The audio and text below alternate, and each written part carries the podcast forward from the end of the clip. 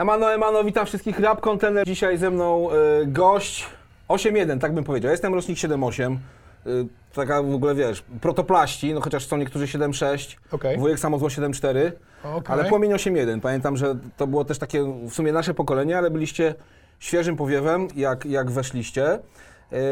Przede wszystkim pamiętam dlatego, że chyba pierwszy winyl polski, który pamiętam, że jeszcze Tytus, wtedy Enigma, a potem Asfalt, tak się bardzo chwalił, to była pierwsza płyta Płomienia, nie? Tak, nasza płyta była najpierw na winylu i na kasecie. Na kasecie chyba i tak jest. Równolegle z winylem. Dopiero później powstał kompakt, co śmieszniejsze. I chyba, jeśli nie pierwszy, no to na pewno w top trójce. Oj, wydaje mi się, pamiętam, że ty tu się tym szczycił, że wiesz. Może ktoś tam dodiguje się. Pierwszy polski winyl hip-hopowy. Tak, Jezus Maria, no to dziaram to. Pamiętam jak dziś, podziemia koło klubu Remont, sklep Wert klasyczny. Tak, był. I tam zawsze się robiło, że tak powiem, digging tego, co wyszło. Okay. I właśnie pamiętam, że to właśnie, tak jak mówisz, chyba był najpierw winyl. Dobra, ale zaczęliśmy od razu od Płomienia. Ogromna atrakcja dla nas, nie? I wiesz, masa wspomnień. Ale patrz, to teraz wraca. Teraz znowu wszyscy, wiesz, reedycje winylowe generalnie. No bo kurczę, wiesz, no, winyl ma jakąś dużej wartość, nie? No kompakt jakby, wiesz, przeszedł ten jakby cały wzrost, że tak powiem, muzyki i raczej zdycha, nie? No, już jakby, wiesz, to też, wydaje mi się, chodzi o jakość muzyki, wiesz. Tłuste winyle, potem były mastery są, wiesz, CD, wiesz, MP3, które w ogóle są spłaszczone i teraz ludzie jakby wracają do... No też wiesz, no teraz mamy też inne mastery pod winyle, inne mastery pod cyfrę, nie? Zupełnie dokładnie się robi, więc to też jest ogromny na pewno przeskok, wiesz, jeśli chodzi o realizację i jakby tą całą techniczną i technologiczną audio-designerski taki trochę, audio-design, dokładnie.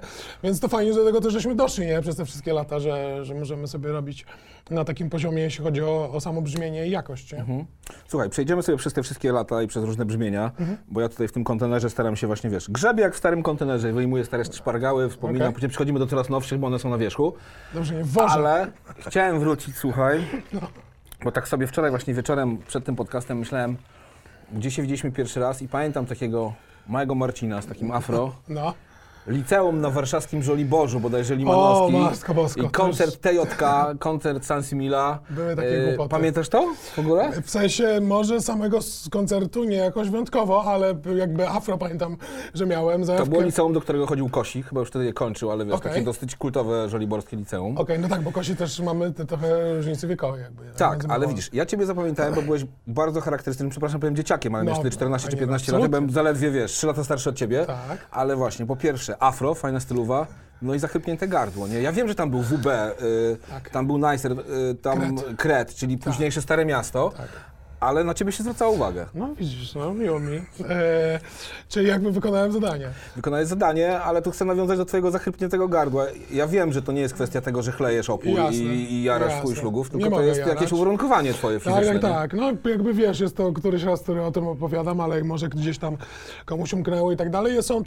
Są to stricte historie zdrowotne. Jak byłem super mały, miałem operację na sercu i ona, sama operacja się powiodła, jak widać, bo siedzę i żyję, ale jakby nie powiodło się tam jakiś drobny paraliż nerwowy, który przechodzi przy strunach głosowych i tak dalej. Co śmieszniejsze, ostatnio się widziałem na festiwalu z Igorem, co Artipy robi, i był z ziomkiem, który jest lekarzem i starszy był zafascynowany tą historią i od razu mi powiedział, o którym nerwie rozmawiamy, który się zabija. Od razu powiedział, że jakby kuma to od strony medycznej, więc wiesz, i od tego jak zacząłem, że tak powiem, dojrzewać i głos ci się zmienia i tak dalej, przyjdzie jakąś mutację i tak dalej, no to zaczęło być wyraźne. Ale wiesz, pozostało to jedną z twoich alterego ksy, w sensie zachrypnięte gardło. No ja, wiesz, jakąś, tak jak mówisz, taką charakterystyczną, nie? Bo jakby wiesz, no... Też tu gadaliśmy z raperami, że jakby wiesz, cechy charakterystyczne, czasami nawet wady wymowy, bo jak ktoś sepleni, czy wiesz, fafluny często są fajne, czy wiesz, joka z kalibra, który szeleści, czy wiesz... No w ogóle też w amerykańskim rapie, nie? No żeśmy na to zwracali uwagę kiedyś, wiesz, na te charyzmatyczne głosy, czy właśnie, wiesz, jakieś...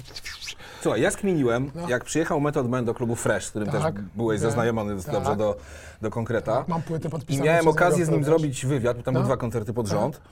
To zauważyłem, siedziałem z nim w garderobie, że on miał taką nakładkę na zęby jak grille, ale plastikową. Wiesz, może i prostującą zęby, ale on przez tą nakładkę faflunił tak jak na płycie.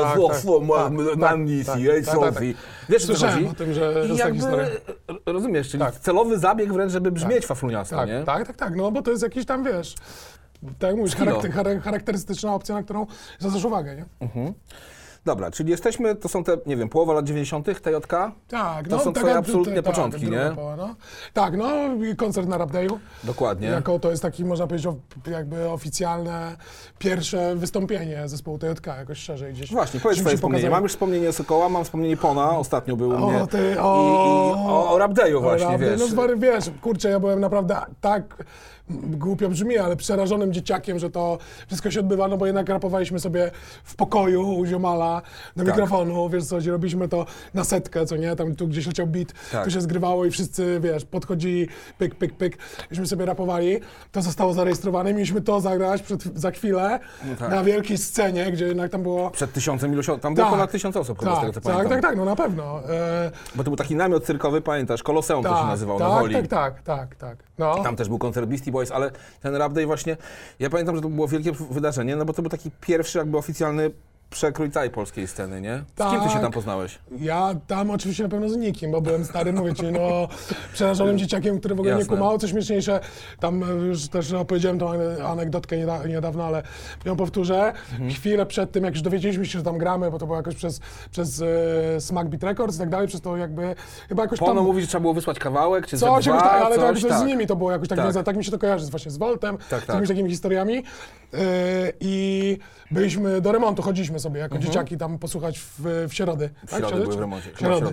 I tam Volt grał i tam, wiesz, chłopaki coś rapowali, tam właśnie Mystic Molesta i tak dalej, wiesz. No, Volt zawsze dawał mikrofon i było kółko takich, wiesz. Tak, ktoś był z Bemowa tam od edytoriału, ktoś... no tam Orfa, później chłopaki przyjeżdżali na Wilku, wiesz, i po prostu my, wiesz, zapatrzeni, wow, jak to idzie, nie? No i później się dowiedzieliśmy, że gramy przed tym Rapdejem, no i dla nas jakby Molesta, Mystic Molesta wtedy było takim największym jakby, wiesz, no, najprawilniejszą ekipą. Z Ursynowa jakby, nie? Tak, wiesz, moja siostra z Wieniem chodziła do klasy i w ogóle to w ogóle wszystko było jakoś tak blisko nas. I ja do Wienia podbiłem wtedy w Remoncie, no wiesz, w ogóle nie wiem, przy kim jestem, nie? Tak. I podchodzę, mówię, słyszałem, że gracie na Rapdeju. On mówi, no, a co? A ja mówię, my też. I poszedłem, nie? A on mówi, kurwa, co za dzieciak w ogóle, nie? Więc to było dla mnie takie, wiesz, naprawdę ekscytujące. I miałeś fajną, że tak powiem, fajny argument, żeby podejść.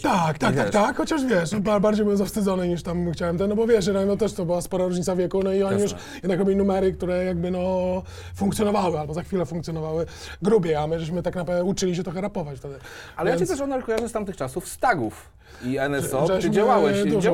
Znaczy ja też, wiesz, wtedy ekipa NBK jakby i wiesz, to były pierwsze Ursynów, Bielany, ale wtedy jeszcze nie było tak dużo ekip i się te tagi oglądało na mieście. No i tak samo jak się słuchało tych kawałków, nie, czy tam singli, czy płyt, no to były takie, wiesz, no...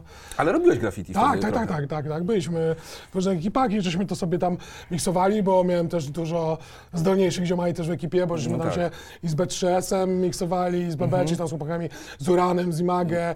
Właśnie, też, Uran, nie mogę sobie przypomnieć. No, Uran, Karolek nasz tutaj człowiek, więc wiesz... To ale byliście też namaszczeni trochę przez Sila Jasza właśnie, który... Tak, no bo oni by... No, tak, ja Sila dobrze w miarę znałem, tam jeździłem do niego po jakieś tam farby, po jakieś końcówki, no bo miał tam, że tak powiem, haslował o tym trochę, przywoził z, wtedy tego nie było. Z zachodu, no jasne, to wiesz, ekscytacja, no nie było z graffiti shopów, nie było niczego, nie? Więc... Na przykład pamiętam, jak skinny cupa się robiło, dla niewtajemniczonych, skinny cup to jest taka końcówka na spray, która robi cieniutką kreskę, to się na przykład, a wiesz, nie można było kupić, się wbijało igłę od strzykawki, się wbijało w ten otworek, żeby po prostu był homemade, nie? Tak, no w ogóle wiesz, no chore czasy, nie? A fat cup to się rozwiercało dziurę, żeby było, wiesz, 5 centymetrów linii. No tak było, takie były takie zwariowane czasy, ale właśnie no i to nam się jakoś, wiesz, graffiti z muzyką, z przesiadywaniem na podwórku, z deskorolką, wszystko miksowało, tak wiesz. To wszyscy wtedy trochę poszukiwaliśmy, w sensie no byliśmy zajarani rapem, ale były, wiesz, no ja pamiętam Eldokę, który przychodził do Alfy na imprezę Spajkiego i tańczył breka, jakby każdy też poszukiwał, ale wiesz, każdy poszukiwał, aż w końcu... No jedni poszli bardziej w tą, też patrząc na JWP, to oni cały czas zostali przy jakby dwóch elementach tego, nie? To jest też super, nie? No i dużo też graficiarzy podchodziło na jakieś takie związane z projektowaniem, czy z jakimiś rzeczami, ale okładki, jednak... patrz na przykład foreign, czy coś. No dużo rzeczy też i Magę, z tego co wiem, w ogóle stary projektuje jakieś budynki stary w Azji, nie? Bo go spotkałem kiedyś. To samo Sir. No to są, wiesz, fajne rzeczy, no że z takiego, można powiedzieć, wiesz, szarości, nudy i robienia tego graffiti tylko po to, żeby, wiesz, coś tak naprawdę pokazać, swoją ksywkę albo coś naprawdę zepsuć. Jako stricte wandalizm, wiesz, no zrobi zajebiste rzeczy. Historia ta takie śmiesznie pętle, bo kiedyś Szedłem na taki był ekskluzywny klub w Warszawie The View na górze wieżowca, kojarzysz? No, wiem. Wieżowiec nowoczesny i właśnie wiesz, przychodzę z tej przyszatni i tam jeszcze była taka tablica, jak jest na budowie, wiesz, deweloper, co i imię i nazwisko architekta, no i nie będę mówił z imienia i nazwiska, ale to był Sir. Okej. Więc generalnie wiesz, musiał współtworzyć ten budynek. Super. Pozdrawiamy serdecznie. Dobra, odbijamy od graffiti, wracamy do rapu.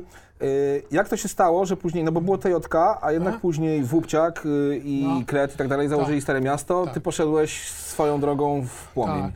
Tak. No wiesz co, w międzyczasie jak jeszcze robiliśmy TJK, Paweł, poznałem się gdzieś tam z Pawłem też na osiedlu i jakby on tam... A rozszyfruj TJK. Kurczę, chyba nic tu wielkiego się za tym nie kryje. Też nie mogłem odnaleźć. Mi się wydaje, że to jest trochę taka akcja graficiarska, czyli wybraliśmy sobie litery i układaliśmy je po prostu. Tak samo onar, żeśmy zrobili, to nic nie znaczyło w żadnym języku, chociaż coś, nie wiem czy w greckim, nie znaczy, bo są różne knajpy onar, dostałem już parę razy. Ja też sobie złożyłem, bo mi się ładnie pisały litery, a potem do tego dorabiał, tylko kumple mi dorabiali rozwinięcia. Ale wydaje mi się, że nie miało nic specjalnego ze sobą, po prostu było trzema literami. Dobra, przerwałem. I wtedy właśnie z Pawłem PZ tam się poznaliśmy, który nie był jeszcze PZ, tylko PZU. Paweł z Ursynowa. Tak, później U zostało obcięte i został PZ. Więc poznaliśmy się i przychodził do WB, jak robiliśmy jeszcze TJK i sobie nagrał jakiś jeden swój solowy kawałek. My żeśmy sobie pomiksowali, ja z nimi, z WB na przykład czy coś, jakieś takie zaczęliśmy sobie robić. No i chłopaki w międzyczasie, nie wiem czy dostali jakąś propozycję, że tam chodzili, bo to też jest takie trochę tajemnicą, ale też wiesz, jakby lata minęły, że nie pamiętam, oni w Uniwersalu czy w jakimś majorcie wydali swoją płytę, tam Korzeń jest adaptowany. Studio Skron się otworzył. Tak, i tam było wiesz, takie granie bardziej trochę, nie wiem, no acid jazzowe, rapowe, takie wiesz, ten klimat takich żywych instrumentów i tak dalej. I wiesz, no... No takie było Stare Miasto też trochę, nie? Tak, właśnie, no taki był pomysł na to, nie? Chyba, który mi się udało zrealizować, no ja żebym zostałem na polu bitwy i wiesz, i z PZ-em się zgadałem, mówi, kurczę, dawaj robimy jakieś pierwsze kawałki, no i te kawałki przerodziły się w pierwszą płytę Płomienia, którą wydaliśmy w Asfalcie. Ale też mimo, że byliście z Ursynowa, ja sobie nawet się to posiłkuję wywiadem, proszę, tu mamy wywiad z Płomieniem, to wasza płyta pierwsza. Tu jest pytanie, słuchaj, jak została w środowisku przyjęta płyta PZ? Ostatnio byłem w Lublinie, podszedł do mnie koleżka i powiedział, że tam słuchają tylko Trzycha i Płomienia. I mówi onar teraz. Na płycie było kilka rajtowych kawałków. Polska scena nastawiona jest głównie, jak wiadomo, na uliczne klimaty, a przyjęcie było i tak pozytywne. Czyli też mieliście tam trochę takich no, pozytywnych, bardziej... Ja sobie w ogóle wiesz, no kurczę... Letniak, wtedy to był naprawdę numer, który ludziom się opór podobał, nie? Ale fajnie, że można w ogóle się posiłkować takimi rzeczami, co stary. To jest 2000 rok, nie? 22 lata później jesteśmy. Naprawdę? Okej. Letniak. Dobrze, że głupot nie było strasznych. Ale widzisz, w Lublinie słuchali Trzychy i... Albo Lublin... Słuchaj, Trzychy. Trzychy, jaka odmiana w ogóle. Trzychy. Lublin w ogóle był takim naszym trochę zaprzyjaźnionym miastem, dlatego chyba też jest w miarę blisko. Tam było takie centrum też hip-hopowe, znaliśmy i graficiarzy, i jakichś aktywistów, co koncerty robili, żeśmy tam przyjeżdżali w ogóle. Pamiętam, nam się dobrze działo w ogóle. Klub graffiti, już sama nazwa. Tak. Nie, no w ogóle tam był fajny klimat, nie? Więc Lublin, props, pozdrawiam. No i w ogóle okolice Lublina, czyli Chełm i tak dalej, no tam jest, wiesz, stary, mówiąc brzydko wylęgarnia, ale jakby ta ziemia dała stary i Sensiego, i Szweda, i Złote Twarze, i chłopaków, którzy naprawdę robią dużo muzyki, teraz może mniej, ale powiedzmy tam 10 czy 15 lat temu, naprawdę byli... Konabibę festiwal też. Tak, no to wszystko te rewiry, ja nazywam to obok Lublina, nie? Albo Lublin, albo te... Ale wiesz, to wschód, to tam jest czym chata bogata, wiesz, serce na dłoni, to... No, ale fajnie, że wiesz, i wszyscy właśnie ten Chełm też jest, wiem, takim miastem płodnym, no. Dobra, słuchaj, wyszedł Płomień, teraz ty w takim, jakby idąc dalej chronologicznie, myślę, że ta postać była ważna. Na przed Płomieniem była też ważna. Ta postać, DJ 600V, a potem jak sobie patrzyłem, zresztą to dotyczyło wielu z nas, bo były te składanki Volta, na których zaczęły wchodzić kawałki, zarówno twoje solowe, a potem i Płomień, ale właśnie wiesz, czy to było 600 kV, czy Raport z Osiedla, czy Wkurwione Bity, to tam już były twoje numery. Tak, Raport z Osiedla. Jak dotarłeś do Volta, który mieszkał... No powiedzmy niedaleko stąd, bo jesteśmy po praskiej stronie Wisły, blisko Gosławia. Tak, ale tak jak mówisz, było tak mało raperów, tak mało składów i tak mało producentów, no bo jednak Volt, wiesz, tam kiedyś rapował, ale później z tych to zajęcia... Ale do Volta się dobić to już była taka, wiesz, trochę renoma, nie? Ale wiesz, no kurczę, nie wiem, no co jak mówisz, może mój głos, może moje afro, może po prostu jakiś, wiesz, charakter i wszystko, jakoś żeśmy się tam zgadali i wiesz, i zaczęliśmy te rzeczy robić, no to było super fajne, czy też przez Tytusa pewnie, no bo oni też jakoś tam, wiesz, funkcjonowali, no i... Wiesz, no jednak on musiał obsadzać te płyty, ta ilość osób była ograniczona, nie? Kto z kim zrobi i ten, więc też bardzo miło, że oczywiście byłem na tych płytach, no bo to jest kawał historii dla mnie i dla polskiego rapu, warszawskiego rapu. No ale wiesz, no jakoś tam nam się te nasze drogi przecięły i zawsze propsuje Sepka i super miła historia. Nie? No jednak wiesz, klasyczek, sample na refrenik, zjeżdżamy, przebasujemy sampelek i wyjeżdżamy znowu. Jest jednak wiesz, no podstawą, która zbudowała tutaj nie jeden warszawski klasyk, nie? Muzyczny. Ostatnio, taka dygresja, dzwoniłem właśnie do Sepka, do Volta, bo chcę go tu również zaprosić. Mówię, słuchaj, jestem niedaleko ciebie tutaj w ogóle i tak dalej. Mówię, o nie, stary, wyprowadziłem się do Zielonej Góry. Naprawdę? A ktoś mówi, że cały czas w tym samym mieszkaniu mieszka. No właśnie, nie, jaka jest zmiana, nie wiem, czego serce tam nie pognało, wiesz, jakby ale powiedział, że przyjedzie tu kiedyś, trafi, że da znać, także jak nas widzi, to pozdrawiamy Sepka. Absolutnie, Elo Seba. Elo Seba. Gdzie żeśmy się widzieli, nie pamiętam, jakiś czas temu, ale zawsze props, no. Nie, on w ogóle też jakby zaczął robić swoje płyty teraz instrumentalne, które na Meetcampie czy gdzieś w ogóle. Tak, na Instagramiku się mamy. Bardzo fajnie. Ale działa, jednym słowem działa. Tak, w tych zwariowanych czasach. Słuchaj, później wyczytałem, że nastąpiły jakieś wakacje w Komorowie, na których poznałeś Deusa. Pamiętasz je? Wyciągnąłeś w ogóle strasznego tego, z kapelusza historię. Ja w ogóle nie wiem, że Komorów, nie wiem, że wakacje, ale Komorów to jest pod Warszawą, więc... Komorów? Czy nie, może nie Komorów, zaraz ci powiem. Bo się Komorów to jest pod Warszawą i tak właśnie mi się może by coś... Wakacje w Komorowie. Może jakaś impreza była po prostu taka, może to był żart, że wakacje, bo byliśmy... Poczekaj. Weekend, wiesz co, chodził kogoś. Już tego szukam. Ale zwariowane czasy, abstrahując. No nieważne, wiesz, chodzi mi o to... Też nie wiem, ten może tam żeśmy go poznali tak fizycznie, że się masz, ale no on jednak też tam był na, wydaje mi się, że na jakiejś płycie Volta. Tak? To były jakieś takie działania. No był. To nie było tak, że on zadebutował z nami później robiąc płytę. On tam nagrywał jakieś swoje rzeczy oczywiście. Tam z Fuszy ale znał. Ale z tym miał troszkę... No właśnie, bo on był ze Śródmieścia, nie? On był ze Śródmieścia, tam z Lwowskiej, jeśli dobrze pamiętam. Z ulicy Lwowskiej. Tak, no wiesz, ta historia tobie pokazuje absurdalne czasy i wiesz, historie, które panowały wtedy w rapie, nie? Żeśmy się poznali, no to kurczę, robimy płytę, no to dawaj do nas na płytę. No i żeśmy zrobili płytę, a później żeśmy już nie robili razem płyty. Tak. Oczywiście też nie było jakiejś złej krwi, przynajmniej z mojej strony i z Pawła raczej też i mam nadzieję, że Deusza też nie, no on pamiętam, że później chyba dalej też działał, ale chyba tak już mocno jakby, że tak powiem, odpuścił, nie? Tak. I jakby tam jego życie jakoś się inaczej potoczyło i nie było powiązane z muzyką. No a wy się z kolei przenieśliście jakby wydawniczo do Krzysztofa Kolanostry RRX. Tak, dlatego teraz nie wiadomo, gdzie są prawa i gdzie są płyty, wiesz co chodzi. Właśnie, macie prawa do tej drugiej płyty swojej? No, trzeba by się spotkać i porozmawiać na ten temat. Wiesz co chodzi, ale... To jest nieźle, bo ten katalog krążył do pewnych rzeczy jeszcze. Żuron twierdzi, że ma na przykład do niektórych prawa, wiesz, to tam jeszcze był Mil po drodze, działo się troszkę, nie? Tak, no tak to jest trochę, no to też znowu pokazuje jakby, wiesz, szalone lata 90. i początek 2000, nie? Ale właśnie, tak jakbyśmy jeszcze posiedzieli w tej kanciapie Krzyśka Kozaka, no bo po pierwsze wydaliście tam drugą płytę Płomienia Nasze Dni, ale ty się też tam dobrze poczułeś, bo pamiętam, i myśmy tam wpadali, ale ty tam wpadałeś i to były takie czasy też, że zaczął się zawiązywać gibon skład i żeśmy gdzieś tam blisko byli siebie, byłeś blisko z Boriksonem.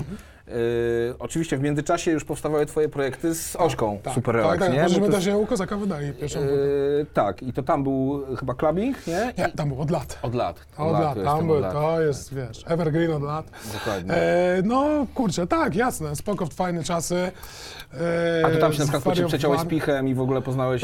Tak, to jest stricte towarzystwo RRX i wiesz, no i znowu tych płyt było tak mało i tych raperów było tak mało, że wiesz, jak wychodziło 1.7 albo właśnie Picha płyta czy coś, no to wiesz, czy VTO, czy no to było, wiesz, no fajne wydarzenia na skalę całej Polski. Nie? No. Często się uczestniczyło, siedząc w studiu, nawet malanżowo czy coś, czy piszą, to oni nagrywali. To wszystko się działo i wiesz, tak samo my, żeśmy coś tam nagrywali, coś pisaliśmy, coś sobie słuchaliśmy jakichś bitów, czy coś, to był taki, wiesz, rapowy, twórczy trap house, nie? To dobre było, fajne. I wtedy powstał Gruby Dolar?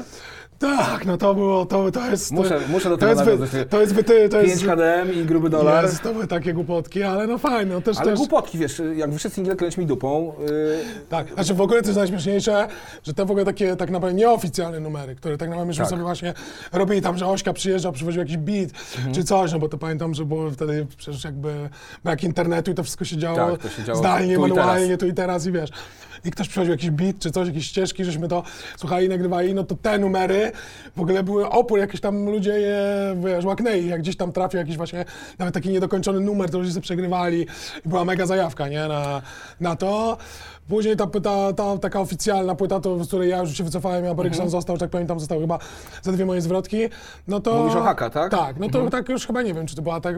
Myślę, że to był fajny po prostu moment tego tworzenia i tego takiego właśnie trochę nieporządku, takiego, wiesz, tak, melanżu, tej zajawki. Ale wiesz, to też był taki moment, że pamiętam, że wszyscy byliśmy trochę zafascynowani tym, co się działo na tak zwanym brudnym południu. No, czy to było absolutnie dlatego... Tu na przykład wyciągam artykuł z tamtych czasów, który pisał Jan Marion o 36 Mafii. Mało kto słyszał, myśmy się jarali, nie? Absolutnie. Mnie w ogóle tymi płytami to zaraził Ryba.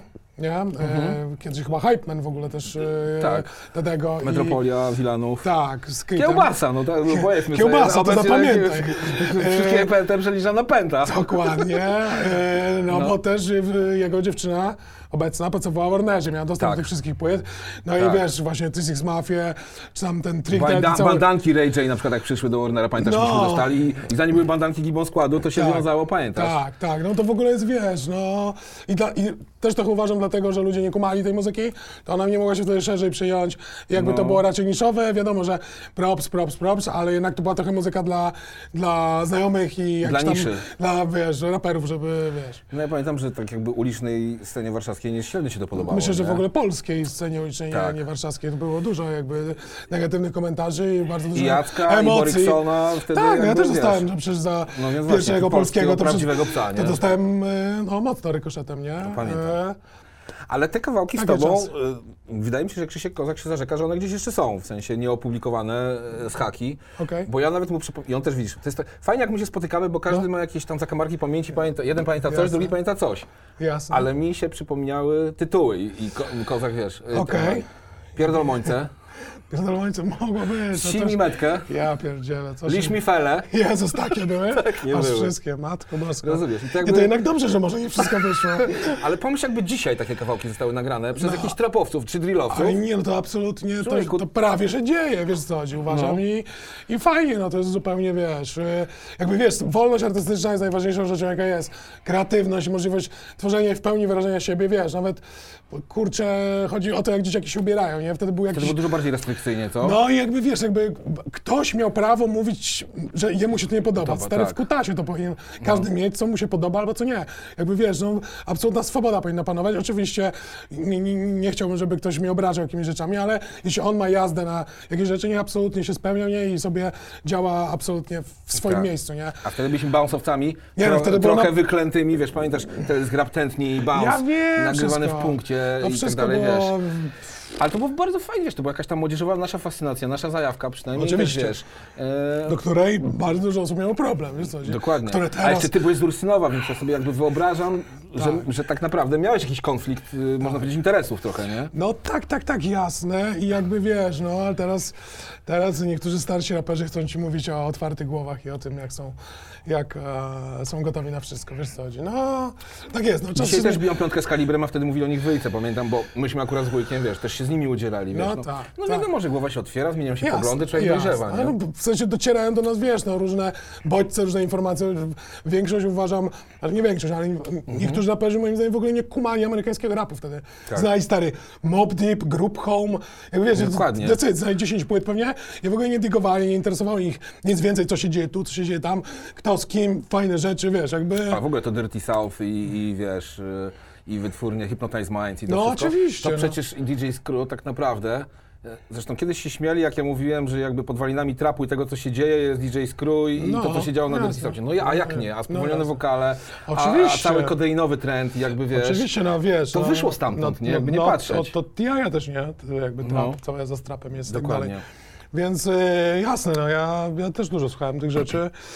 Więc tak, a uważam, że wiele osób nie słuchało tych rzeczy. No nie. Była w miarę tam jakoś ograniczona muzycznie, bo nie chciało, bo nie wiedziało i tyle, nie? I wszystkie takie rzeczy się biorą z ograniczenia, nie? Dokładnie. Dobra, to przeszliśmy jakby przez etap haka. RRX dosyć burzliwy, ale powiedz mi, teraz wracając znowu do Ośki. Aha. Jak tobie się z nim pracowało? Ja pamiętam, że nawet byłem na planie waszego klipu kiedyś. To chyba był klawnik, że była woda, pamiętasz? Tak, i tak, dalej. Tak. To gdzieś na Mokotowie się działo w ogóle, w studiu filmowym. Tak. No to była gruba produkcja jak na tamte lata, wiesz co? Reżyserowała to Miki Chojnacka, później moja szefowa w MTV. Okej. Okay. Też bardzo, bardzo fajna osoba, zaangażowana. Ale jak ty wspominasz w ogóle te czasy pracowania z Ośką? I bardziej mnie interesuje, jak to się odbywało? Czy wy razem na przykład siedzieliście nad bitami? Czy on ci dawał gotowe rzeczy? Czy jak miałeś jakiś wpływ? Wiesz. Nie chcę tu opowiadać jakichś wyjątkowych bajek. Rozumiem. Bo trochę, wiesz, pamięć może być krótko i szczerze, co pamiętasz. Pamięć mnie zawodzi, bo jednak, wiesz, gdybym, wiesz, odciął się 10 lat temu, to pewnie tamtymi rzeczami bym jakoś żył, czy coś, a przez to, że ja cały czas jestem aktywny, jakby, wiesz, staram się uczestniczyć w tworzeniu muzyki i tak dalej. Wydaje mi się, oczywiście jakiś tam sample czasem wysłałem, czy coś pokazałem, czy żeśmy sobie razem posiedzieli ale to jednak była jego kwestia robienia muzyki, moja, pisania tekstów i później żeśmy, siedzieli i po prostu realizowali to, nie? Nagrywaliśmy. Ale oprócz waszych płyt, on też robił płyty producenckie, on kompilację 1, 2, na której też byłeś. Tak. Ostatnio robi 3, wrócił. Już była chyba, wyszła.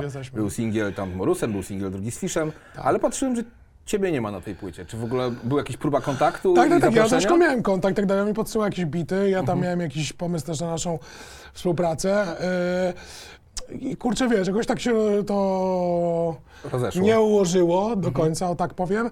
Wiesz, widziałem z nim jakiś wywiad, czy tam pisany, czy mówiony.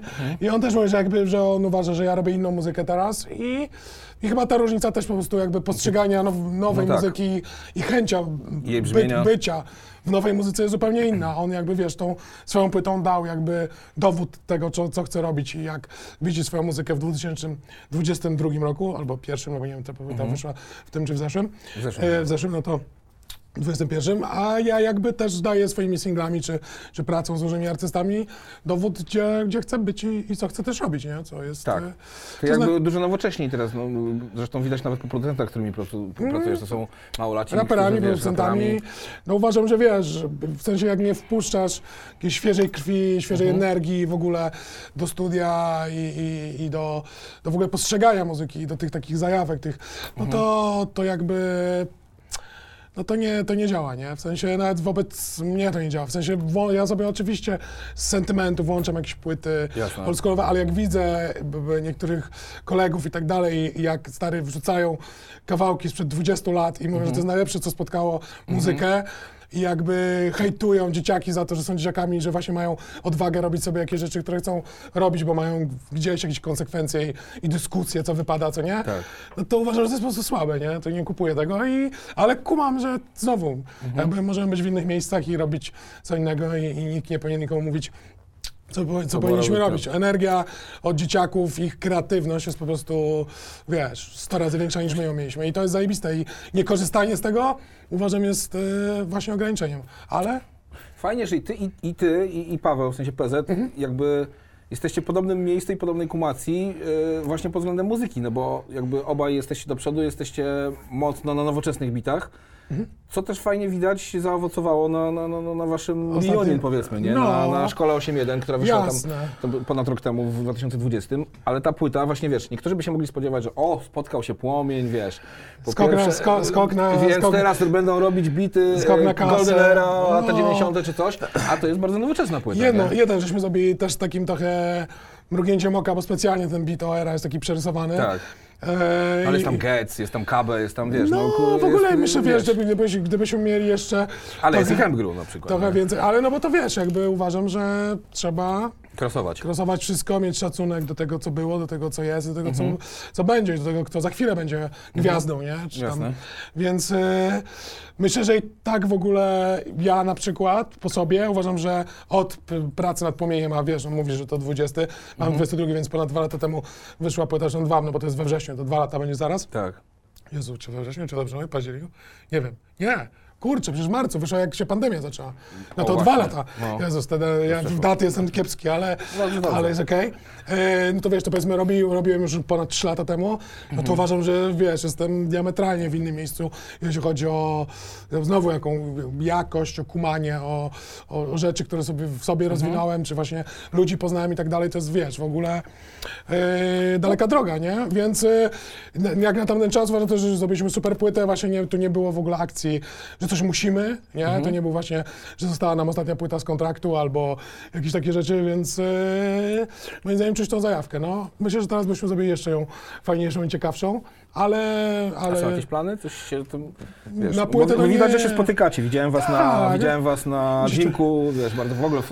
Tak, no na dżinku to chyba prawie... Wszyscy się chyba widzieliśmy. To dużo było osób, więc... No, tak jak wspominaliśmy, Rapdej, jak ci się spodobało... Bo to jest jakby, zobacz Rapdej i teraz zobacz tutaj, jakby podobne osoby, minęło 25 lat. Tak. No fajne wydarzenie, no skala ogromna.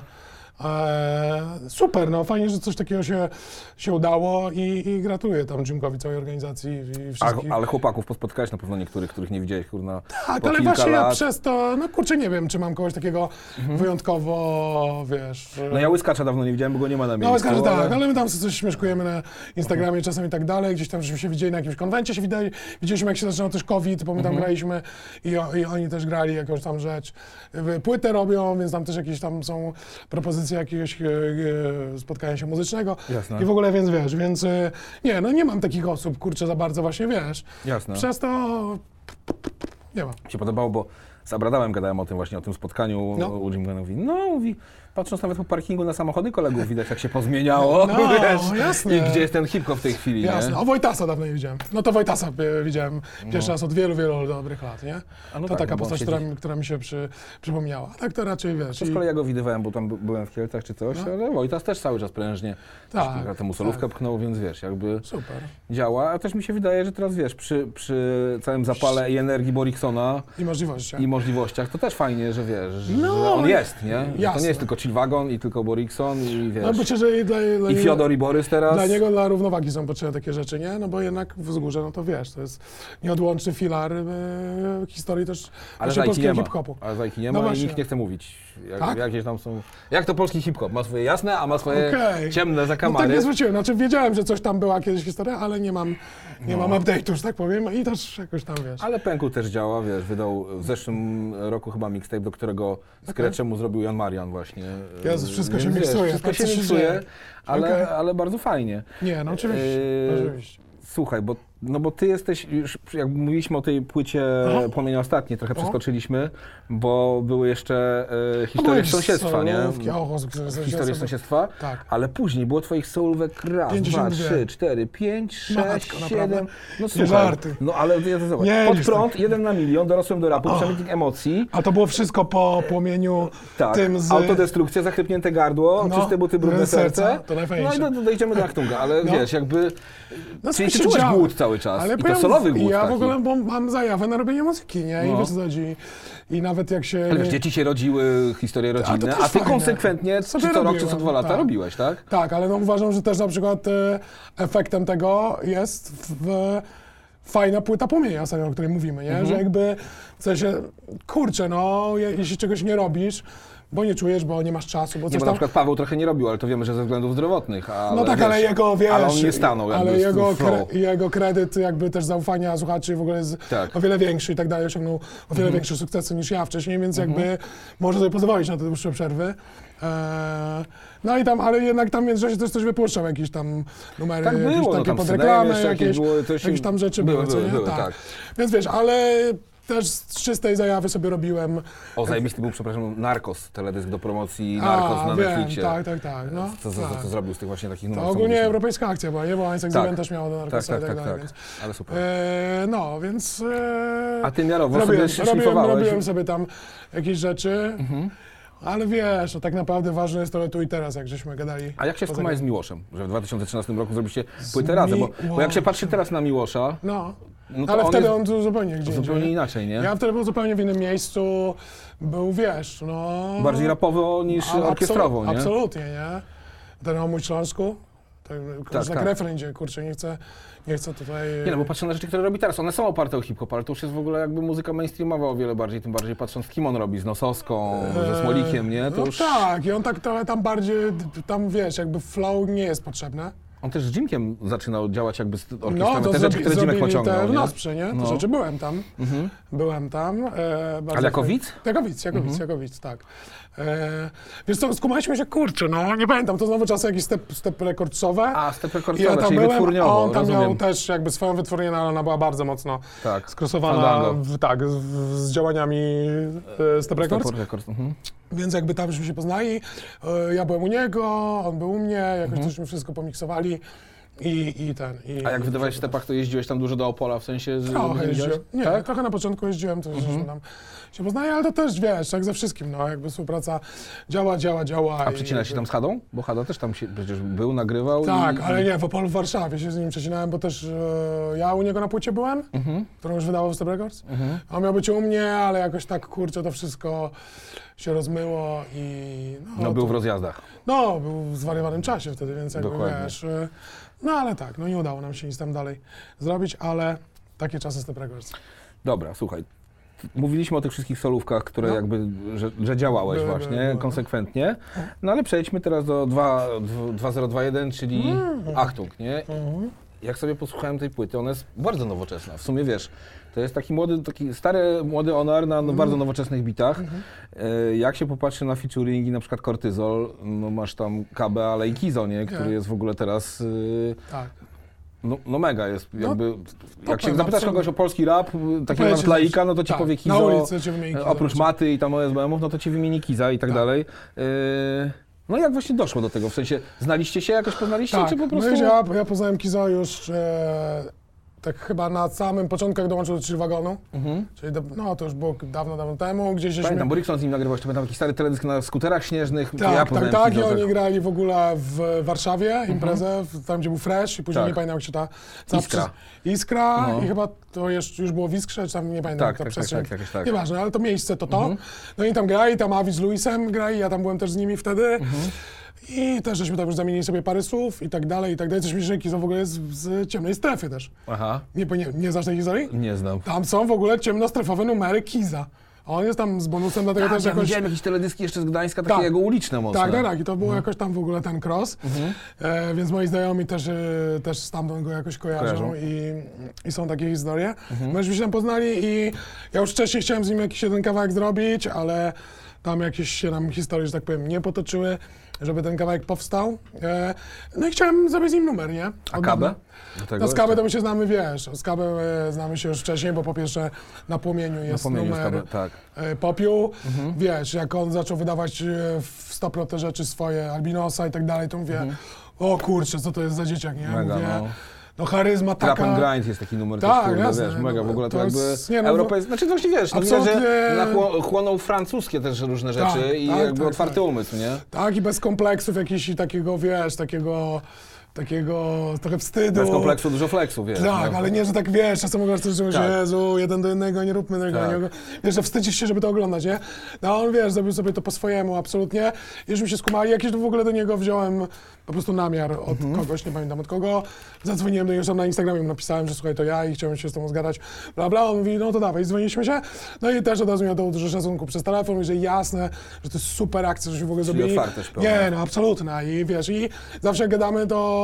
No nie chcę dużo naszych jakichś tam prywatnych rozmów, ale mówi, że jakby bardzo docenia to, że w momencie, kiedy był tam po 2, 3 numerach, taki gość jak ja i taki zespół jak Płomień 81, którego jego brat słuchał i w ogóle ma dużo bardzo szacunku do Chępów, do Płomienia, do takich oldschoolowych ekip, mógł z nimi nagrać w takim momencie swojej kariery, no bo umówmy się, 1,5 roku po Płomieniu czy coś, no to już jakby, wiesz, odleciała rakieta bardzo daleko, jeśli chodzi o fame.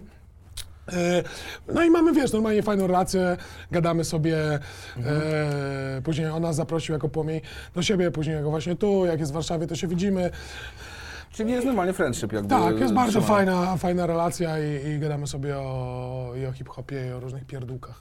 A często masz tak, że, już nawet nie mówię o raperach też, ale o ludziach, że ktoś podchodzi i mówi, że wychowałem się na twojej muzie. No wiesz, w ogóle, kurczę... Znasz ten statement? Tak, i znam hasło legenda, co jest w ogóle dla mnie, kurczę, super miła, ale trochę się może czasem zawstydzam, ale z drugiej strony, wiesz, no właśnie tak jak gadamy, byłem na tym Rapdeju, nie? I... Słuchaj, nastąpił taki czas, że zobacz, piszą książki, wiesz, powstają podcasty, jakby ludzie chcą to archiwizować, w sensie dochodzić, co było. Tak. Jednak, wiesz, w naszych czasach ludzie pisali o Osieckiej, o pisaniu tekstów, o, wiesz, o Rodowicz, o tym, co się działo kiedyś, że to, wiesz, jakby popkultura.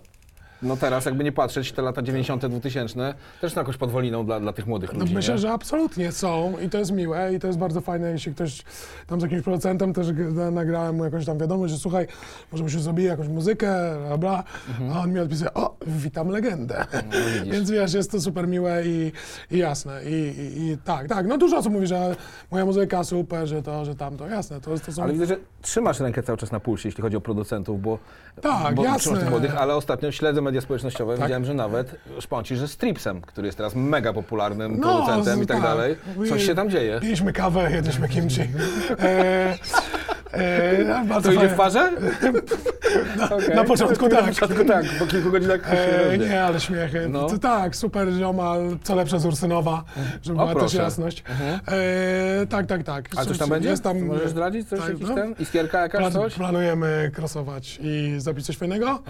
Nie jesteśmy w trakcie, no, dyskusji, roboty i fajnych rzeczy, no ale to wiesz, zobaczymy. No ale tak, jasne. No właśnie widziałem, że odezwała się do niego pani Ania ze Stegny, bo on ją zremiksował. Co to jest za historia w ogóle? No pani Ania ze Stegny jest trendem na TikToku, pozdrawiania ze Stegny. I on wziął jej wokale. Widziałem, że on tam znaczył, zrobię i nie ma robić, czy nie robić. No ona się odezwała, że ona wzywa, wiesz, widać, że nie ma pojęcia za bardzo, ale że wzywa do tego, żeby?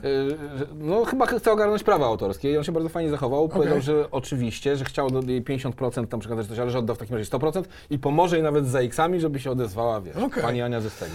No wiesz, no bo to jest taki czas, że jakby ludzie kumają, że muzyka to jest, wiesz, zabawa, która...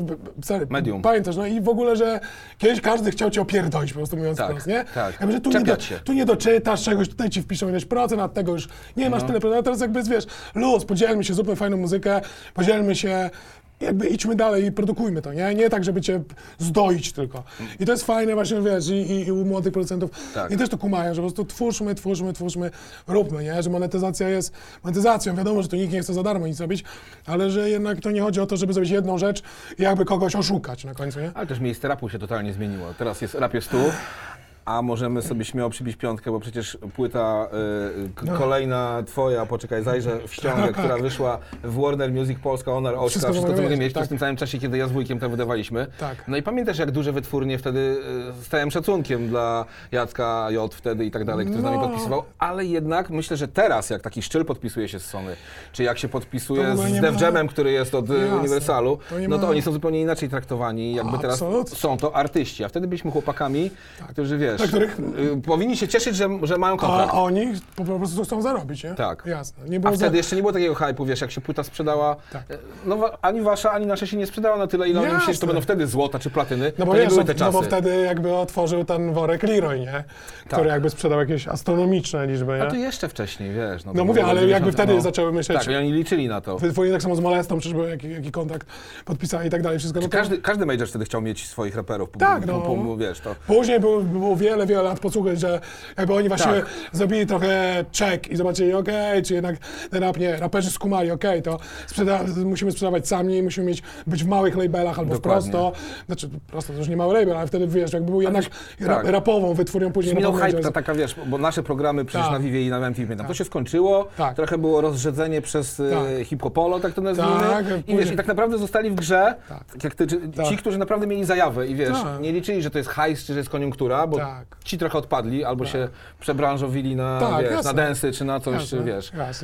Natomiast zostali i no, okopali się w swoich wytwórniach właśnie, które zaczęły budować i swoje techniki też promocji, które się okazały w ogóle przełomowe, nie?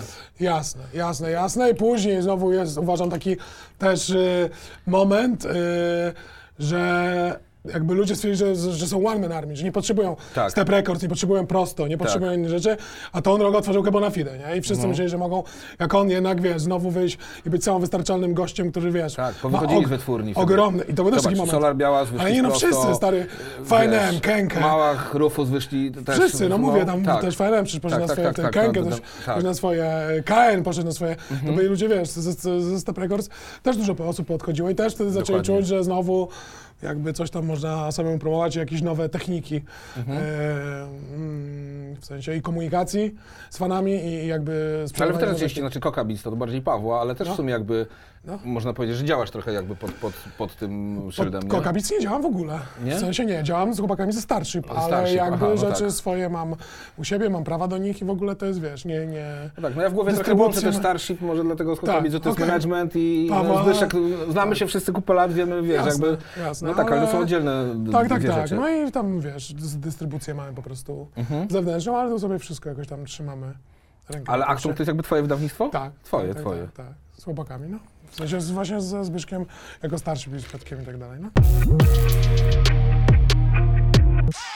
Zanim przejdziemy do tematów bieżących, bo tak sobie to rozbijam, to mam taki punkt programu, który się nazywa Jeden z dwóch. To jest ankieta. Pamiętasz takiego rapera w ogóle Jeden z dwóch? Kiedyś? Oczywiście. Kuba chyba Jeden z dwóch się nazywał. No. I odezwał się w ogóle, że nagrywa dalej, bo zobaczył w podcaście, że ja tak nazwałem ankietę, a to wiesz, coś tego. Ale to jest w ogóle abstrahując. Ankieta polega na tym, że rzucam ci jakby dwie odpowiedzi do pytania, na przykład dwa modele butów, a ty mówisz, który ci jest bliższy. I w ten sposób poznajemy trochę bardziej. Okej, czyli nie tak, nie? Tylko... Nie, tylko co bardziej i ewentualnie możesz coś tam doprecyzować. Dlaczego, wiesz, jakby why, nie? Wybierz i uzasadnij. Why not? Why not? Dokładnie. Słuchaj, no to jedziemy. Jesteś gotów? Jeden z dwóch. Nie wiem, zaraz ci powiem. Air Max czy Air Force One? No Air Max, absolutnie. To jest akurat wafle z Sakajem, ale... Ale Air Max. Szybki powiem ci, że większość warszawskich hip-hopowców, którzy tu przychodzą, bo zawsze jednak Air Maxy u nas były bardziej. Myślę, że jakbyś zaprosił dzieciaki, to by powiedziały, że Air Force ma bardzo dzieciaków. Albo Jordany jedynki teraz. Albo Danki, nie? Albo Danki, to są buty dla dzieciaków, które wróciły i bardzo dużo widzę w Dankach. Ale my jednak, ale bardzo dużo... Tak, no wiesz, Air Max szeroko pojęty, byś mi powiedział, który, nie? No nie, tam, gdzie, ale to wiesz, 9-7 czy 1, no to jest klasyczne. No. Ale wiesz, chodzi ten. Jasne. Dobra. Biżuteria czy tatuaże? Jak widać, chyba tatuaże. Tatuaże, dobrze. Kryptowaluty, NFT. Czy w ogóle jesteś w tym? W sensie dużo czytam, dużo słucham, ale nie, jak to mówią, nie mam ulokowanych ani to, ani to. Nie jestem w ogóle... wkręcony w to, chociaż mam jednego bardzo dobrego kolegę, który strasznie... Słuchaj, na razie jakby, bo rozmawiam tu o tym, najbardziej wkręcone dwie osoby, które najwięcej powiedziały, to był Pono i Sokół. Naprawdę? Sokół opowiedział, no bo Sokół sobie tam kupił nawet jakiś tam NFT, a Pono z kolei robi NFT, on wiesz, jakby ma tam duże plany na przykład, że kupujesz tokeny Pona i to jest muzyka, którą możesz kupować i tak dalej. No to wszystko się dzieje w tam Stanach i tak dalej, nie? Więc oni to próbują na Polskę, no zobaczymy, wiesz. Miałem dużo rozmów też w tej sprawie, takich biznesowych. Tak, trzeba to obserwować. Ale myślę, że to jest w przyszłości? Jeszcze trzeba poczekać pewnie trochę, nie?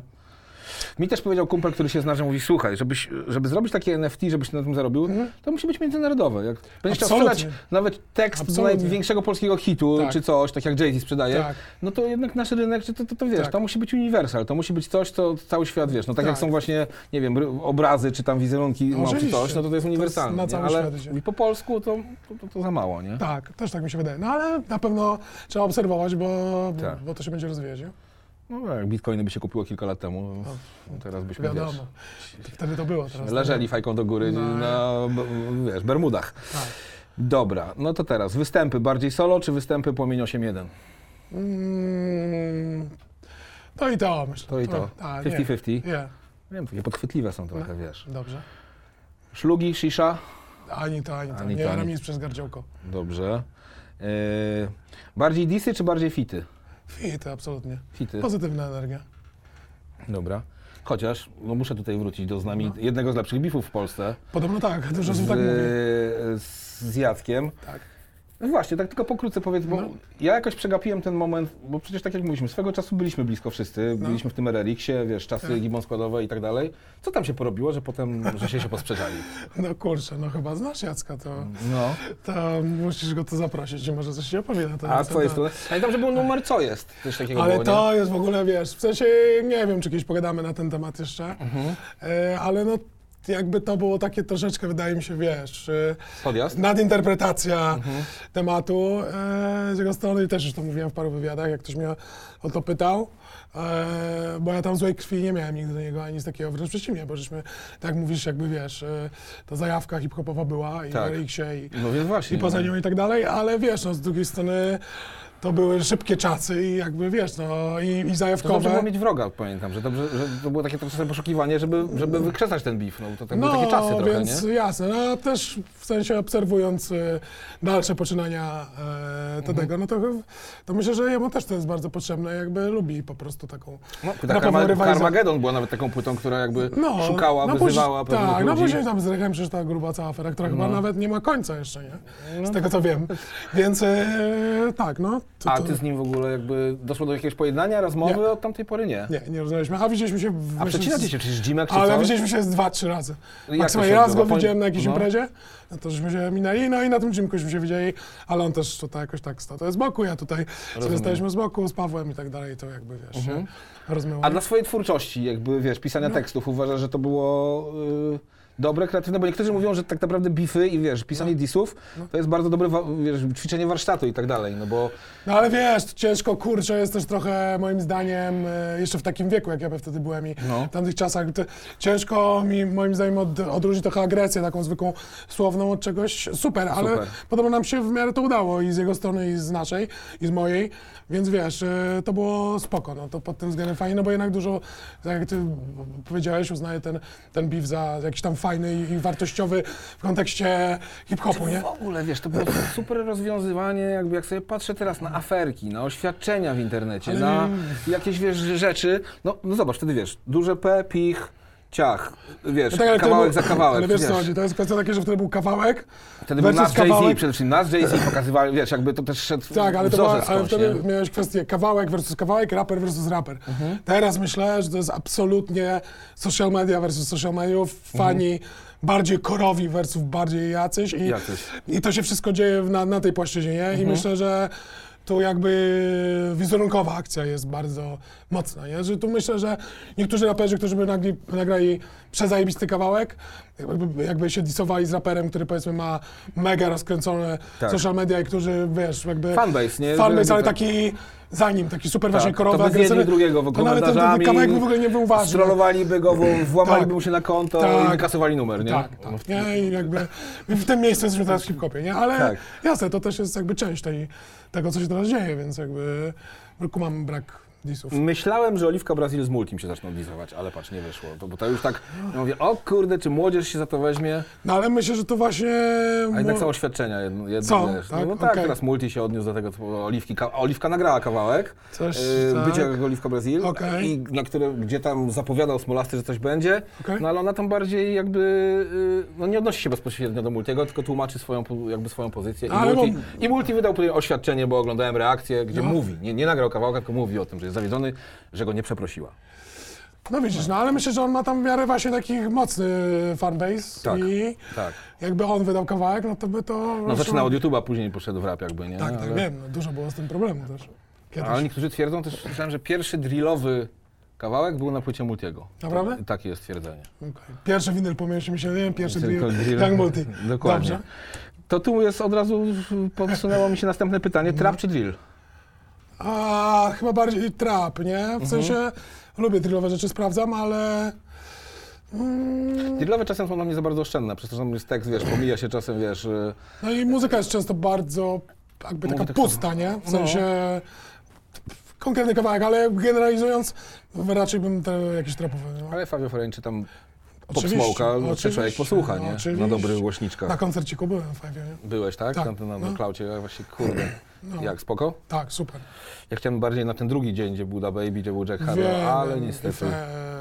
Niestety, ale w ogóle, że takie festiwale się odbywają w Polsce, że topowe gwiazdy amerykańskie w ogóle, wiesz, to jest bardzo fajne wydarzenie i w ogóle mi się podoba w miejscu, w którym jesteśmy, że na przykład na festiwalu, który też ostatnio był jakiś czas temu, Sun Festival, wiesz, nie przyjeżdża Game i wpada za niego Rick Ross, który akurat tak miał być, ale wiesz, a Game, który słyszałem, że bardzo mu się podobał w Polsce, jak był w Proximie i się tam zaznajomił właśnie z chłopakami od Dil Gangu i dostawał od nich rzeczy i tak dalej i okazuje się, że on pisze z BDS-em i pisze BDS-owi, że przeproś wszystkich, nie dostałem na czas, ale będę u was niedługo, bo bardzo o moje ulubione miejsce i wiesz, no kurde, to jakby świadczy o tym też, jaką mamy publiczność i to się u nas dzieje, nie? Tak, super.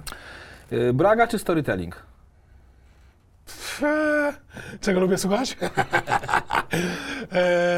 Kurczę, znowu to i to. To i to. To nie zrzucamy. Ale jak rzeczy piszesz, to ci się łatwiej ci się... A kurczę, wiesz co, ja w ogóle chyba nie jestem, nie storytellingów za bardzo nie uprawiam. No tak. A Braga w wieku 40-latkę to kulawa, nie? Zostawiam to 20-latkom, którzy są gotowi na rozjebanie tej gry. Mhm. Więc wiesz co chodzi? Myślę, że... Ale posłucham sobie bardzo chętnie. Ale wiesz, na przykład...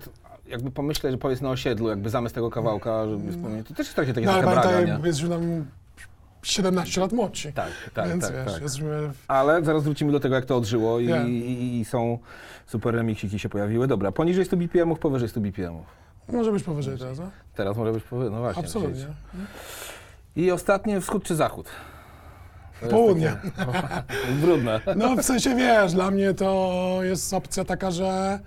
No była taka absolutna świeżość, która weszła wtedy w południu, no jednak później ona przetoczyła się przez całe Stany, nie? Jakby wiesz, i rytmika i wszystko, jakby wiesz, no, Southu ale była... tak już sprowadzając to do tych dwóch panów. No to Notarius, nie, no to w ogóle wschód, nie? No my Warszawa jednak, myśmy byli bardziej Nowy Jork, nie? No. Mieliśmy zajawkę właśnie na te rzeczy, Gangster Foundation, wszystkie właśnie na Mobb Deep. No Mobb Deep to jest taka raczej ekipa, na której się wychowaliśmy, nie? Mobb Deep, MOP. Nie? MOP, no to świeczkę później, nie? No, AZ, nas od pierwszej płyty. Dokładnie. No to były takie brzmienia, które nam były bardzo bliskie wtedy, nie? Dobra, to koniec tej ankietki. Bardzo fajnie. Słuchaj. To było jeden z dwóch. No to teraz pozostając w temacie Achtung. Achtung. Jesteś... A, zapomniałem jeszcze jedno pytanie do ankiety. O, masz. IPA czy APA? IPA. No. Indian. Tak. No właśnie. Jak to z tym... Ja wiem, że ty jesteś miłośnikiem browarów i browarki od zawsze. Tak. No ale do tego stopnia, żeby stworzyć swój...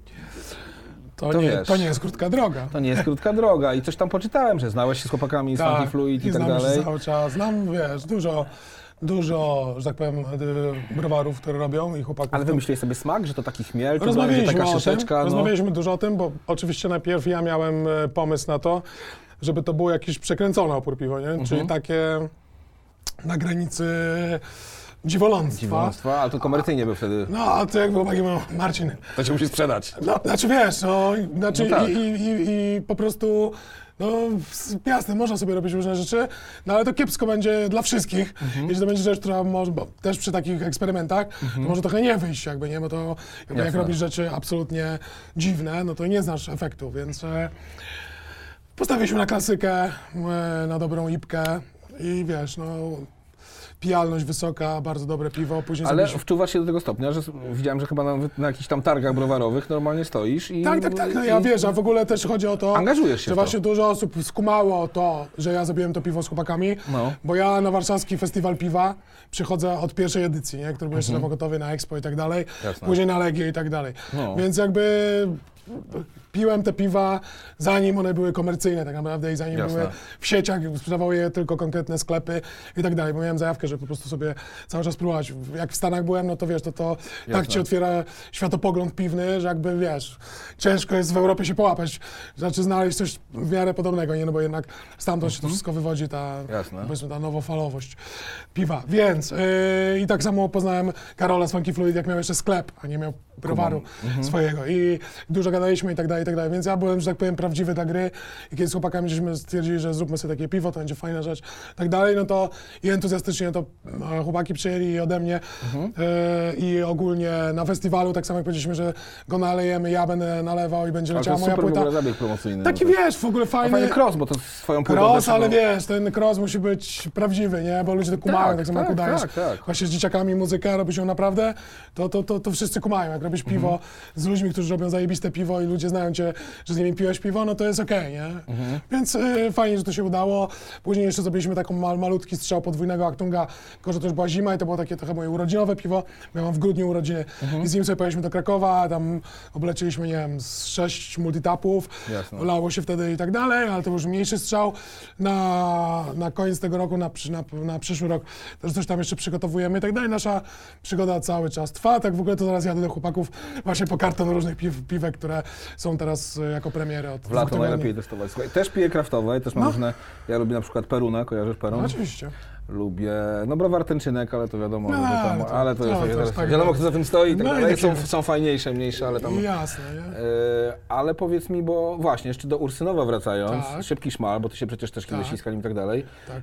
No to Procentę robi w ogóle podcast Chmielotok. Tak, tak, zapraszam, jakoś za dwa razy jakoś tam nie dotarłem, robię też go, robił, bo teraz widziałem, że gdzieś w browarze robił go w sklepie, też, gdzie też przyjeżdżałem po piwka, no paleta piwa na Mokotowie, tak. Więc wiesz, no to jest jednak duży, ale hermetyczne towarzystwo, nie? I tych sklepów, i tych pubów, i tych ludzi, którzy ważą te piwa i tak dalej, nie? Więc... Ale jest w naszym hip-hopowym świadku, rapowym świadku trochę fanów się tak... I na odwrót. I tak samo jak ja jadę na festiwal, gdzieś tam mnie chłopaki zabierają, czy właśnie mamy plan w ten weekend jechać tam na urodziny Pinty w ogóle i tak dalej w góry.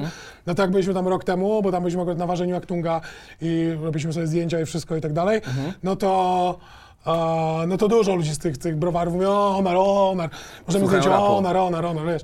A bo dużo jest też, kurczę, wiesz, nie... Słuchaj, to pokolenie 30-40-latków, wiesz, tak. No to jednak dużo słuchało tego rapu, tak. A teraz to są lekarze, ja się, wiesz, też byłem prześwietlać w szpitalu na Wilanowie, wiesz, rękę i wiesz, pan doktor ortopeda, wiesz, ogląda zdjęcie i nic nie mówi.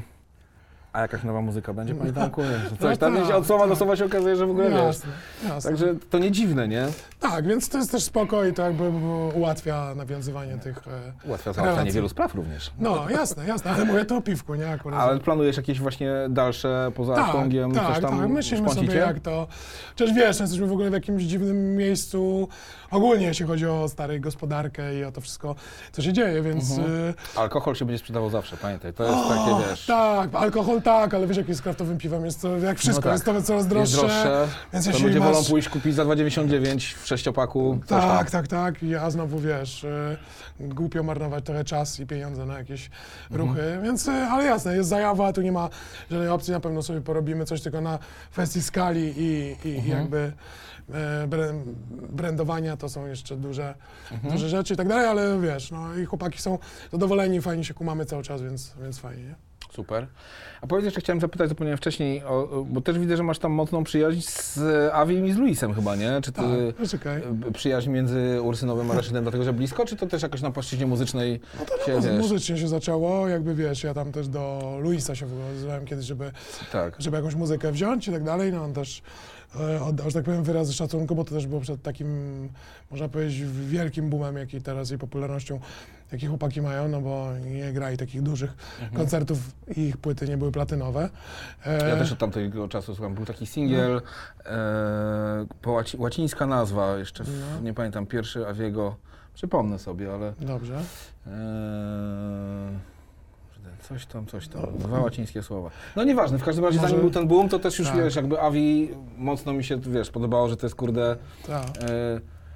newschoolowe, ale jednak oldschoolowo uliczne i takie prawilne, nie? Tak, no to jest taka hybryda, można powiedzieć.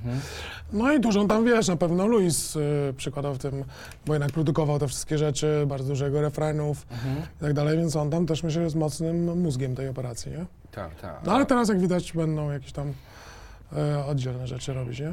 Super. Bo już Luis wypuścił, a widać tam jakąś jedną rzecz wypuścił, więc... Tak, singielek z Ero, taki w ogóle ten refren jest taki z bardzo... Z Ero, a drugi z Kabe właśnie, nie?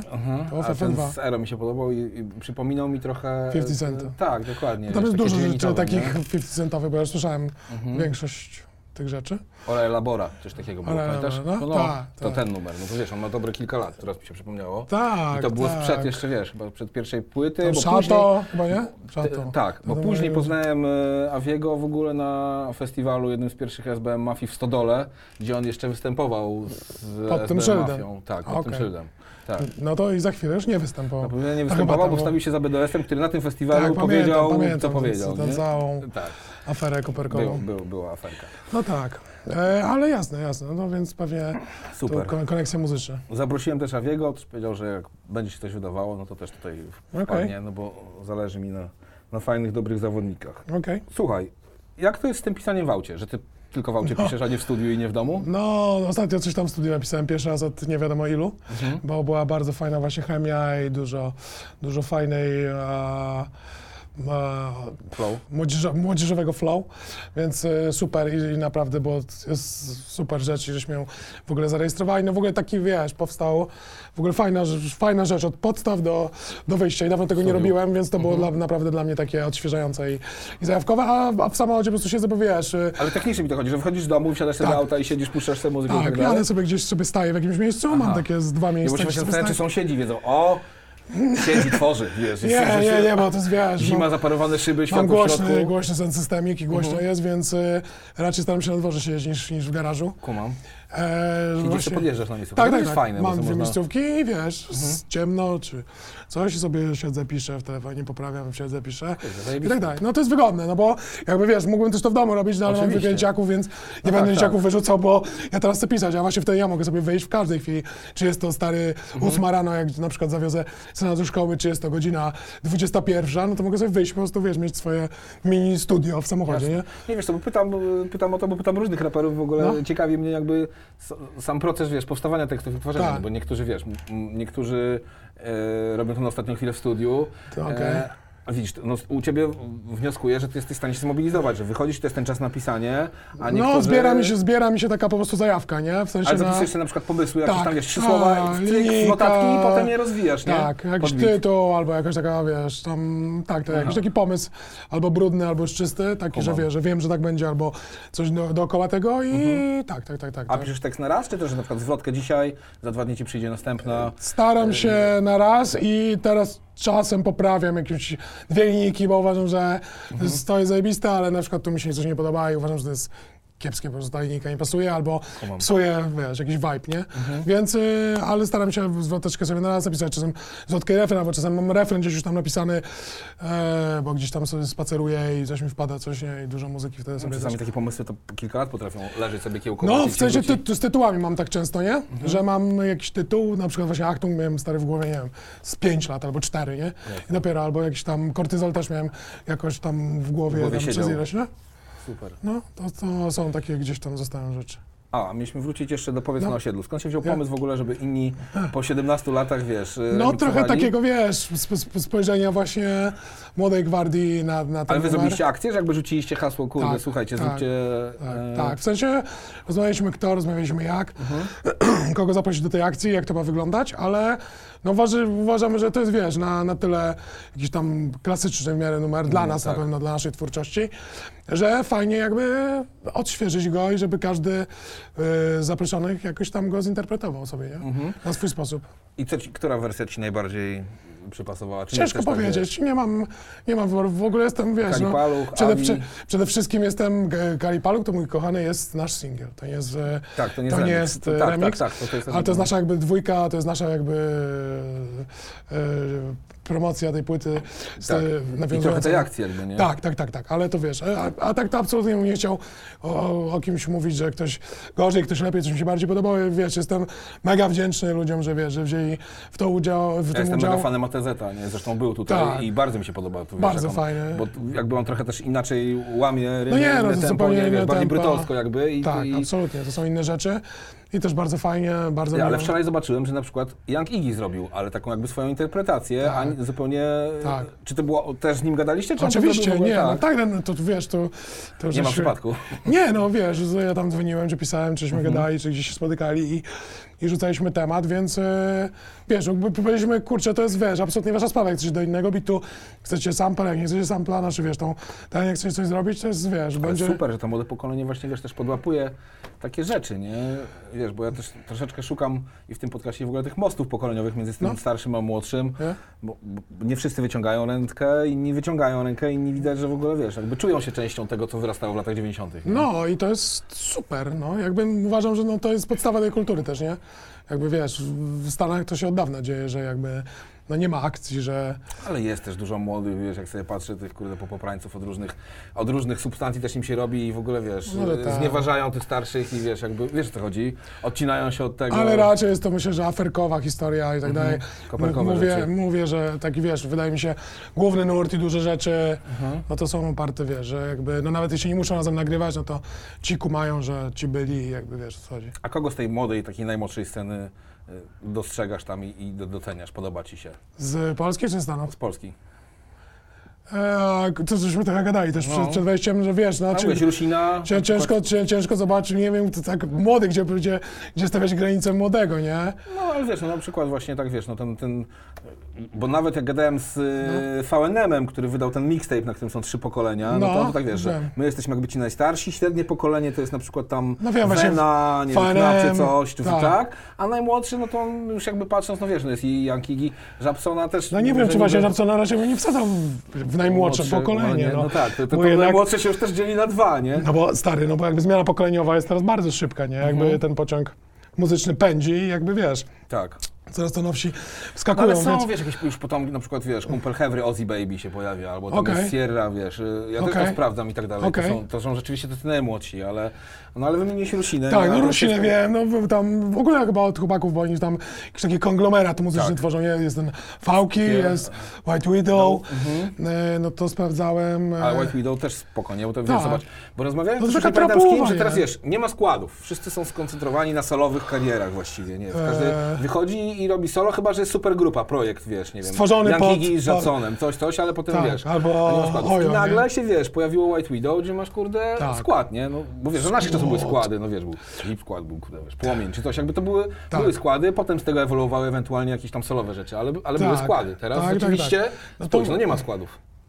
Nie ma, no to oni są. No, dlatego sprawdzałem, jeszcze jest taki gość, coś ci powiem, i go mi podklepał, ziomal, żebym sprawdził i sprawdziłem, a on też ma chyba właśnie gdzieś tam jest w tej historii, Jezu, jak on się nazywał. No i tam Rap Newsy, Siwy Dym cały czas, że oni robią, wiesz, takie talent show, Nowa Legenda i też tam wygrzebują ciągle, tam są jacyś, widzę, są nowi, jest dużo nowych takich, wiesz. Kurna, nie znajdę teraz tego. Dobra, nieważne, jest dużo nowych i mówię, no... Ale sprawdzasz jakby, też starasz się... Tak, jasne, mam tam, wiesz, ziomali, co mi też tam mówią, weź sprawdź to, weź sprawdź tamto, więc sobie słucham, nie, no ale wiesz... A ze Stanów co słuchasz dużo właśnie? Jakiś, Stanów prawie w ogóle nie słucham, stary, powiem ci, że... Ja jestem zagrany Memphis. Bardzo żałuję, że Young Dolph, który... No nie, no to Young Dolph wiem, wiadomo. No ale tam... Zajebistego ziomka mi też od Young Dolpha polecił Paluch w ogóle. No. To się nazywał, Jezus Maria, ale mam dziurę w głowie. Nie, no bo właśnie jest, wiesz, akcja taka jak kiedyś, że wiesz, płyta zamawiana, a teraz Spotify, wszystko przeładuje. Jak wiesz, tych singli jest jakby, wiesz, ale tak, od Young Dolpha wiadomo. I właśnie Young Dolph to jest, jak tam jego rzeczy słuchałem, właśnie tego ziomka, kurczę, że mam akcję, że to jest takie nowe, trochę czystsze, Trisix Mafia, nie? Dokładnie. Że są te patenty. Memphis. Tak, i to jest jakby ten klimat w ogóle absolutnie tam osadzony. No i to te rzeczy, nie? Ale wiesz, dużo z jakichś niemieckich rzeczy sprawdzam sobie, francuskich, angielskich. Europa dla mnie jest o wiele bardziej jakby kreatywna, nie? W sensie jak włączam jakieś... A z tych niemieckich, co słuchasz tam, Gzus i tak dalej, tych wiesz, 187, Jezus nawet. 187, tak. Ale to też jest takie, wiesz, no jakby dużo ich sprawdzałem, no i jakby to wiesz, już też wszystko już sprawdziłem. Rav Komora i tak dalej. No, Rav Komora jest... Tak, no jakby melodyjnie... Ale to też są starsze rzeczy, ja z kolei nie znam, wiesz, też pewnie tam są jakieś mega nowsze rzeczy. Tam się cały czas dzieje, nie? Tam się cały czas dzieje. Szlesta Ewy sprawdzasz? Widziałem, że jakiś singiel wydała jakiś Tron, czy takiego, że tam jest polska flaga i te flagi... Ostatnio widziałem newsa, że Youngman ma z nią nagrywać, bo on teraz międzynarodowe różne współprace. Okej. No to widzisz, no. No i chyba Sentino coś z nią nagrał, tam widziałem, ale, tam, studiu, ale to jest jedna wielka zagadka. Okej. Nie no, niemiecka scena jest, wiesz, bardzo mocna i bardzo dużo... I francuska też, pozdrawiam Tymka, rap francuski od zawsze też, wiesz. Francuska też, no tam też jest ciężko się połapać, nie? Jak nie masz kogoś, albo tak nie digujesz, że właśnie, wiesz, chodzi taka płyta, a ten jest na tej, więc wchodzisz sobie w niego... Ja kiedyś słuchałem dużo, teraz wiesz, też nie mam czasu, ale pamiętam, że tam w tych latach 90-tysięcznych to, wiesz, mocno Pete Bacardi, Funky Family, te wszystkie rzeczy, żeśmy, wiesz... Tak, 113. Mafia Konfli i tak dalej, nie? Tak, nie, no to były, wiesz, to były mocne rzeczy, ale to też są już jakby starsi goście, wiesz. Tam zupełnie inne, no to ta zmiana pokoleniowa też, nie? Tam właśnie, wiesz, czy niedawna czy ktoś to... sprawdzałem to wszystko na Trace TV, które miało listę i tak dalej, ale wycofali z wszystkich kabli w Polsce już. Naprawdę, ale było. No, więc pozostają, że tak powiem, streamingi i digowanie sobie tam gdzieś po ksywkach, singlach i wszystkich. Tak. Czego się teraz możemy spodziewać, w sensie czy muzyka, czy piwo, czy Płomień, czy Onar, czy w ogóle coś jest? Są wakacje, ale jakby po wakacjach. Ale przed wakacjami sobie siedzę i w wakacje sobie siedzę. Dużo czasu spędzam na muzyce, ale raczej tak stricte jakby myślę o numerach, nie o całej płycie, o całym koncepcie. Ale swoje rzeczy siedzę, swoje z gośćmi tak naprawdę, bardzo dużo gości zapraszam, z najróżniejszych, że tak powiem, klimatów. Światów i miejsc, ale dopóki wiesz, jakby jest chemia i udaje się robić tam fajną muzykę, którą wiesz, no nie mam opcji, że muszę robić, tylko jakby sprawia mi to oporową przyjemność, no to robię ją sobie, ale jest to stricte singlowe rzeczy, mamy tam już ze 2-3 numery, które są tak naprawdę gotowe i gdzieś tam myślimy o nich, kiedy wypuścić, w jakich okolicznościach przyrody i z klipami. Już po tak, wakacjach. Tak, są różne rzeczy, więc super, będzie miło, jak słuchacze sprawdzą. A tak jak mówiłem, piwko też będzie się lało, więc możemy to wszystko łączyć. Rozumiem. Ale co, pod brandem Achtung, czy tam jakieś będą jeszcze... No, to wszystko się dzieje. Super. Ale jakoś będzie wysoka. Dziękuję za rozmowę. Ja to jest człowiek, który jest tu od lat, i dalej będzie, proszę Państwa. Walczymy. Ponad 15 płyt, to był Onar. Sprawdzajcie, Gruby Dolar, Zachrypnięte Gardło, wszystkie te aliasy, AK wszystko. Tak. Pamiętajcie, że Rap Container możecie sprawdzać również w Spotify, Apple Podcast, Google Podcast, oprócz YouTube'ka. I jedna prośba, piszcie, kogo chcielibyście zobaczyć, co Wam się podoba, co Wam się nie podoba. Wszystkie komentarze czytamy, odpowiadamy, a to jest ważne, bo się dzieje ruch pod tym tu też. Wszystkie złe komentarze kasujemy. Sprawdzajcie Soszala, oczywiście Onar, Cneusz. Jesteśmy i do zobaczenia w następnym odcinku. Cześć.